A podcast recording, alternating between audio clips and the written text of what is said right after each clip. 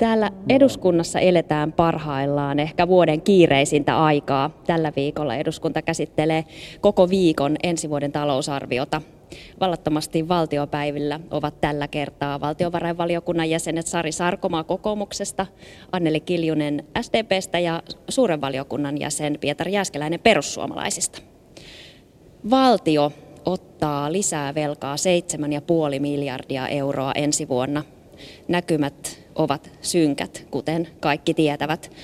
Rankkoja talouskuripäätöksiä pitää tehdä alkuvuodesta. Viime viikolla Suomen Pankki arvioi, että lisätarve talouden tasapainottamiseen on jopa miljardi euroa. Hallitushan on sopinut, että taloutta tasapainotetaan puoliksi veroja korottamalla ja puoliksi säästöillä, mutta teidän valtiovarainvaliokunnan mukaan on keksittävä muitakin keinoja. Millä keinoilla te itse lähtisitte Suomea nostamaan tästä suosta? Sari Sarkoma. No kaikkein tärkeintä on löytää niitä keinoja, että saadaan talouskasvu käyntiin ja, ja kyllä niin pääministeri Kataisen hallituksen linja on työn linja. Ennakkoluulottomasti etsitään keinoja, millä saadaan yritykset palkkaamaan ihmisiä, maksamaan veroja ja antamaan uusia työpaikkoja. Toisaalta sitten, että saadaan ihmiset viihtymään enemmän ja pidempään työelämässä ja vastaanottamaan työtä. Että työtä pitää saada, mutta sen lisäksi totta kai tarvitaan muita toimia, mutta se vähemmän tarvitaan veron kiristyksiä ja, ja säästöjä, että mitä enemmän pystytään myöskin tekemään rakenteellisia uudistuksia. Kuntauudistus on tärkeä, myös terveydenhuollon uudistus ja työmarkkinoilla täytyy tehdä uudistuksia. Tämä rakenteellinen uudistus-sana voi olla monelle kuulijalle aika epäselvä. Mitä se tarkoittaa? No Kyllä me eilen juuri keskusteltiin tuossa salissa esimerkiksi kuntauudistuksesta. Meillä maailmassa moni on muuttunut, mutta kunnissa ei ole tehty riittävästi uudistukset. Meidän täytyy löytää sellaiset kuntarakenteet, että kunnat on riittävän vahvoja, että siellä tehdään elinkeinopolitiikkaa, kunnissa on työpaikkoja ja pystytään turvaamaan ihmisille tärkeät palvelut. Ja siinä mielessä sosiaali- ja terveydenhuollon uudistus on aivan keskeinen. Terveysasemalle pääsee ajoissa ja kyllä nämä uudistukset ovat, tehdään juuri ihmisiä varten, ne on myönteisiä asioita. Mutta joskus niistä on vaikea tehdä päätöksiä ja nyt sitä rohkeutta eduskunnassa tarvitaan. Niin, millä keinoilla te lähtisitte Suomea nostamaan? Pietari Äskeläinen. Niin tässä Sari Sarkoma ihan oikeita näkemyksiä esitti Kaikista huolestuttavinta on sitten, että tämä vaihtotase on kääntynyt negatiiviseksi, eli tuomme enemmän tavaroita Suomeen kuin viemme.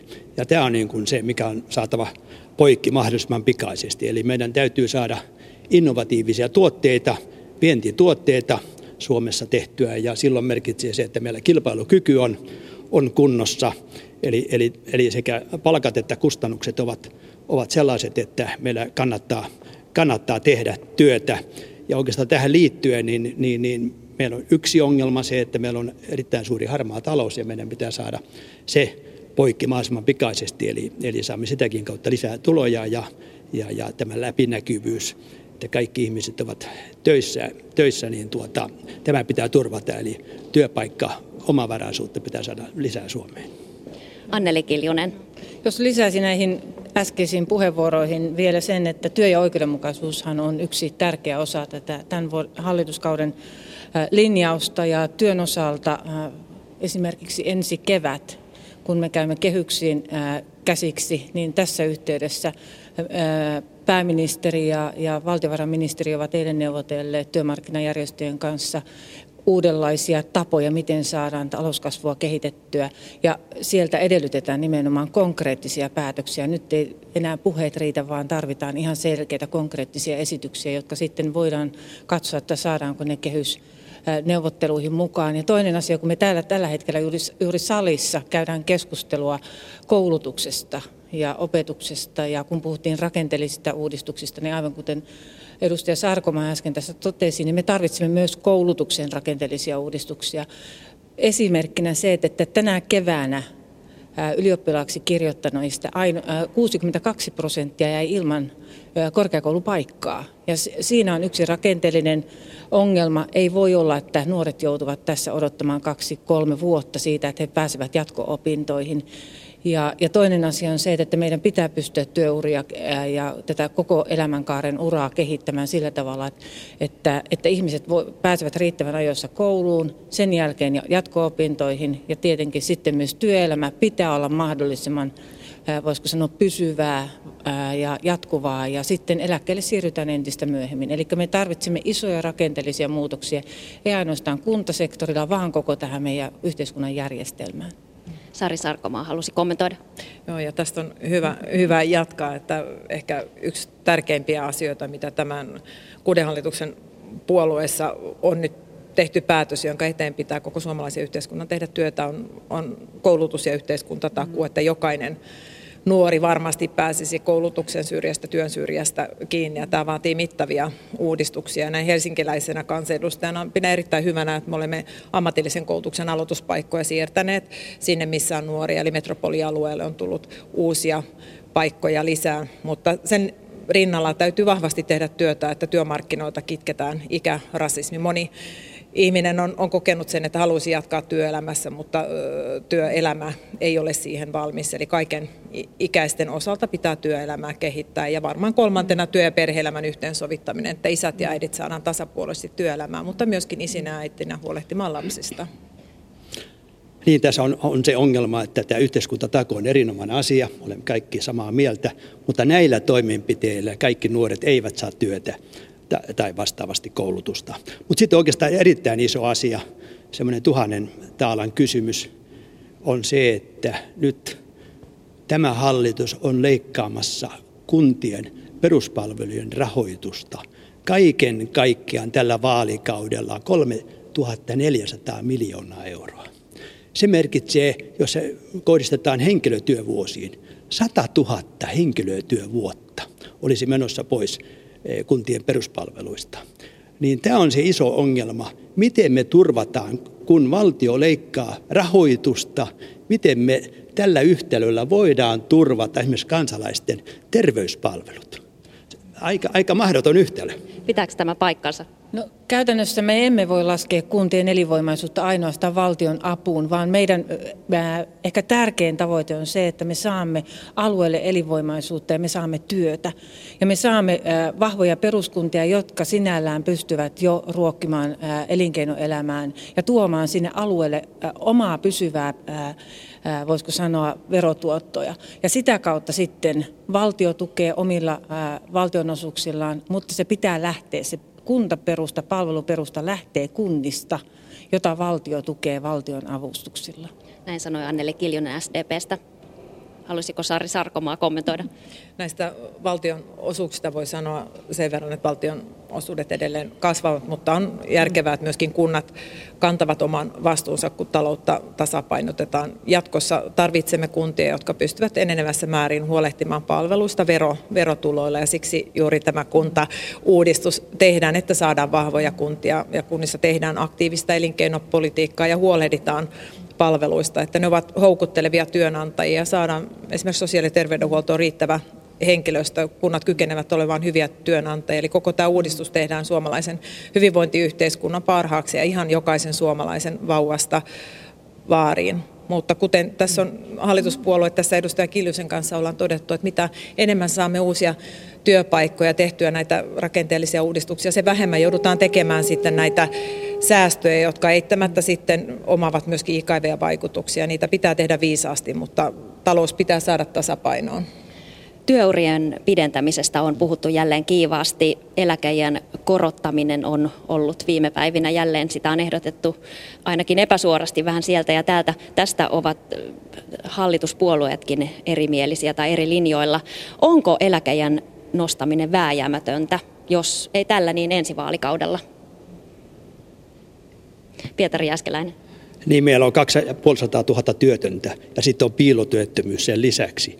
Eiköhän me tehdä sillä tavalla, että hoidetaan ensin, ensin nämä työttömät töihin. Siellä on valtaosa on erittäin halukkaita ja osaavia ja koulutettuja ihmisiä, mitkä on tällä hetkellä työttömiä, niin hoidetaan heidän asiansa kuntoon. Ei tarvitse maksaa työttömyyspäivärahoja eikä muita, niin, niin tätä kautta lähdetään liikkeelle. Sitten voidaan miettiä, miettiä näitä muita ratkaisuja, mutta tähän on aivan keskeistä, että meillä on suuri työttömyys vielä, vielä tänä päivänä ja näyttää siltä, että työttömyys vaan sen kun pahenee.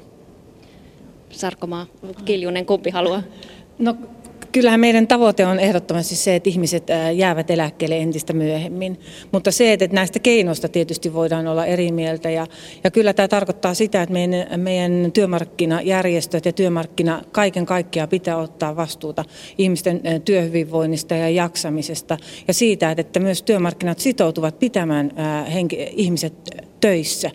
Ja, ja, ja sitä kautta sitten ää, mahdollistetaan se, että ihmiset voivat ää, jäädä eläkkeelle entistä myöhemmin. Ja tämä on se perimmäinen ajatus, jolla, jolla pitää saada eläkkeelle siirtymisikää nousemaan. Mutta tällä hallituskaudella ei ainakaan kuten sosiaalidemokraatit on sitoutuneet siihen, että me emme hyväksy sitä, että kategorisesti siirretään lailla eläkkeelle siirtymistä, vaan se lähtee työelämän hyvinvoinnin ja kehittämisen kautta. Jos eläkepolitiikkaa pitää tehdä pitkällä jänteellä ja meillä on vastuu myöskin täällä eduskunnassa siitä, että eläkejärjestelmä kantaa. Ja mielestäni on erittäin viisasta, että nyt pääministeri, valtiovarainministeri ja hallitus yhdessä työmarkkinajärjestöjen kanssa katsovat asioita ja mitään keinoja ei pidä eikä saakaan sulkea pois. Ja onhan niin, kun me ollaan suomalaisessa hyvinvointiyhteiskunnassa tehty työtä, että me eletään entistä pidempään, niin ei sitä työtä ole tehty sen takia, että oltaisiin pidempään eläkkeellä, vaan se, että, että niissä lisävuosissa olisi myöskin lisää elämää ja oltaisiin pidempään työelämässä. Ja siinä mielessä on hyvä, että nyt avoimesti katsotaan kaikki vaihtoehdot ja varmasti joka saralla tullaan liikkumaan näitä ratkaisuja tehdään. Ja se on iloinen asia, että työelämässä todella voidaan olla, mutta kyllä siellä työelämässä tehtävä myöskin työtä, että ikärasismi on ikävä asia. Saan päivittäin viestejä varsinkin naisilta, että eivät voi jatkaa työelämässä ja siihen ei eläke iän nostaminen auta, vaan tarvitaan myöskin muita keinoja. Pietari Jääskeläinen, perussuomalaisista Sari Sarkomaa, kokoomuksesta ja Anneli Kiljunen SDPstä ovat vallattomasti valtiopäivillä. Puhutaan vielä pian päättyvän syysistuntokauden saavutuksista. Mihin työnne tuloksiin olette erityisen tyytyväisiä tänä syksynä? Pietari Jääskeläinen saa kuulemma aloittaa. No niin, siis meidän, meidän työmme tuloksia on, on periaatteessa se, että me olemme tuoneet tämän eurokriisin nyt selkeästi esiin ja kansalaiset tietää, että miten valtavan suuret, suuret mahdolliset kustannukset veronmaksajille on. Siis kysehän on, on jopa kymmenistä miljardista euroista, euroista, mitkä tällä hetkellä on niin kuin kiikun kaakun, että tuleeko ne veronmaksajien vastattavaksi. Toinen asia on juuri tämä valtion osuudet, että nyt leikataan kunnilta kunnilta merkittävästi rahaa ja sitä kautta peruspalvelujen rahoitusta ollaan leikkaamassa, niin olemme ainakin tuoneet nämä asiat esiin ja kansa sitten ratkaisee, että onko ollut hyvää politiikkaa vai, vai sitten huonoa. Sari Sarkoma? No varmasti kaikkein tärkeintä on vastuullinen taloudenpito, mutta vaikeassa taloudessa tilanteessa on tehty tärkeitä arvovalintoja. Iloitsen siitä, että peruskoulun ryhmäkokojen pienentämiseen tulee 60 miljoonaa euroa. On tärkeää, että opettajan aikaa jokaiselle oppilalle. Vanhuspalvelulaki on ollut tärkeä kokoomuksen tavoite, mutta ehkä tärkein eduskunnan päätös, joka hyväksytään budjetti mietinnössä on se lausuma, jossa toteamme, että valtiovallan pitäisi tulla mukaan Meilahteen Helsinkiin rakennettaman uuden lastensairaalan rakentamiseen. Se on tärkeä asia. Anneli Kiljunen no, vielä Jo, tässä juuri Sarille sa, sa, sanoin, että veit nyt kaikki mukana, koska tämä on ollut meidän niin kuin yhteinen vahva tavoite sekä vanhuspalvelulaki että, että sosiaalityöntekijöiden aloituspaikkojen lisääminen, lastensuojelun vahvistaminen sekä sitten tämä lastensairaala. Eli tämä on ehkä, minä voin allekirjoittaa nämä kaikki ja minusta on ollut hienoa, että me ollaan voitu tehdä nämä työt yhdessä ja hyvässä hallitusyhteistyössä. Tämä tuntuu todella hyvältä. Kiitos. Hyvää joulua teille ja tähän päättyy vallattomasti valtiopäiviltä tämän vuoden osalta. Palaamme tänne ensi helmikuussa, kun eduskunta jälleen kokoontuu.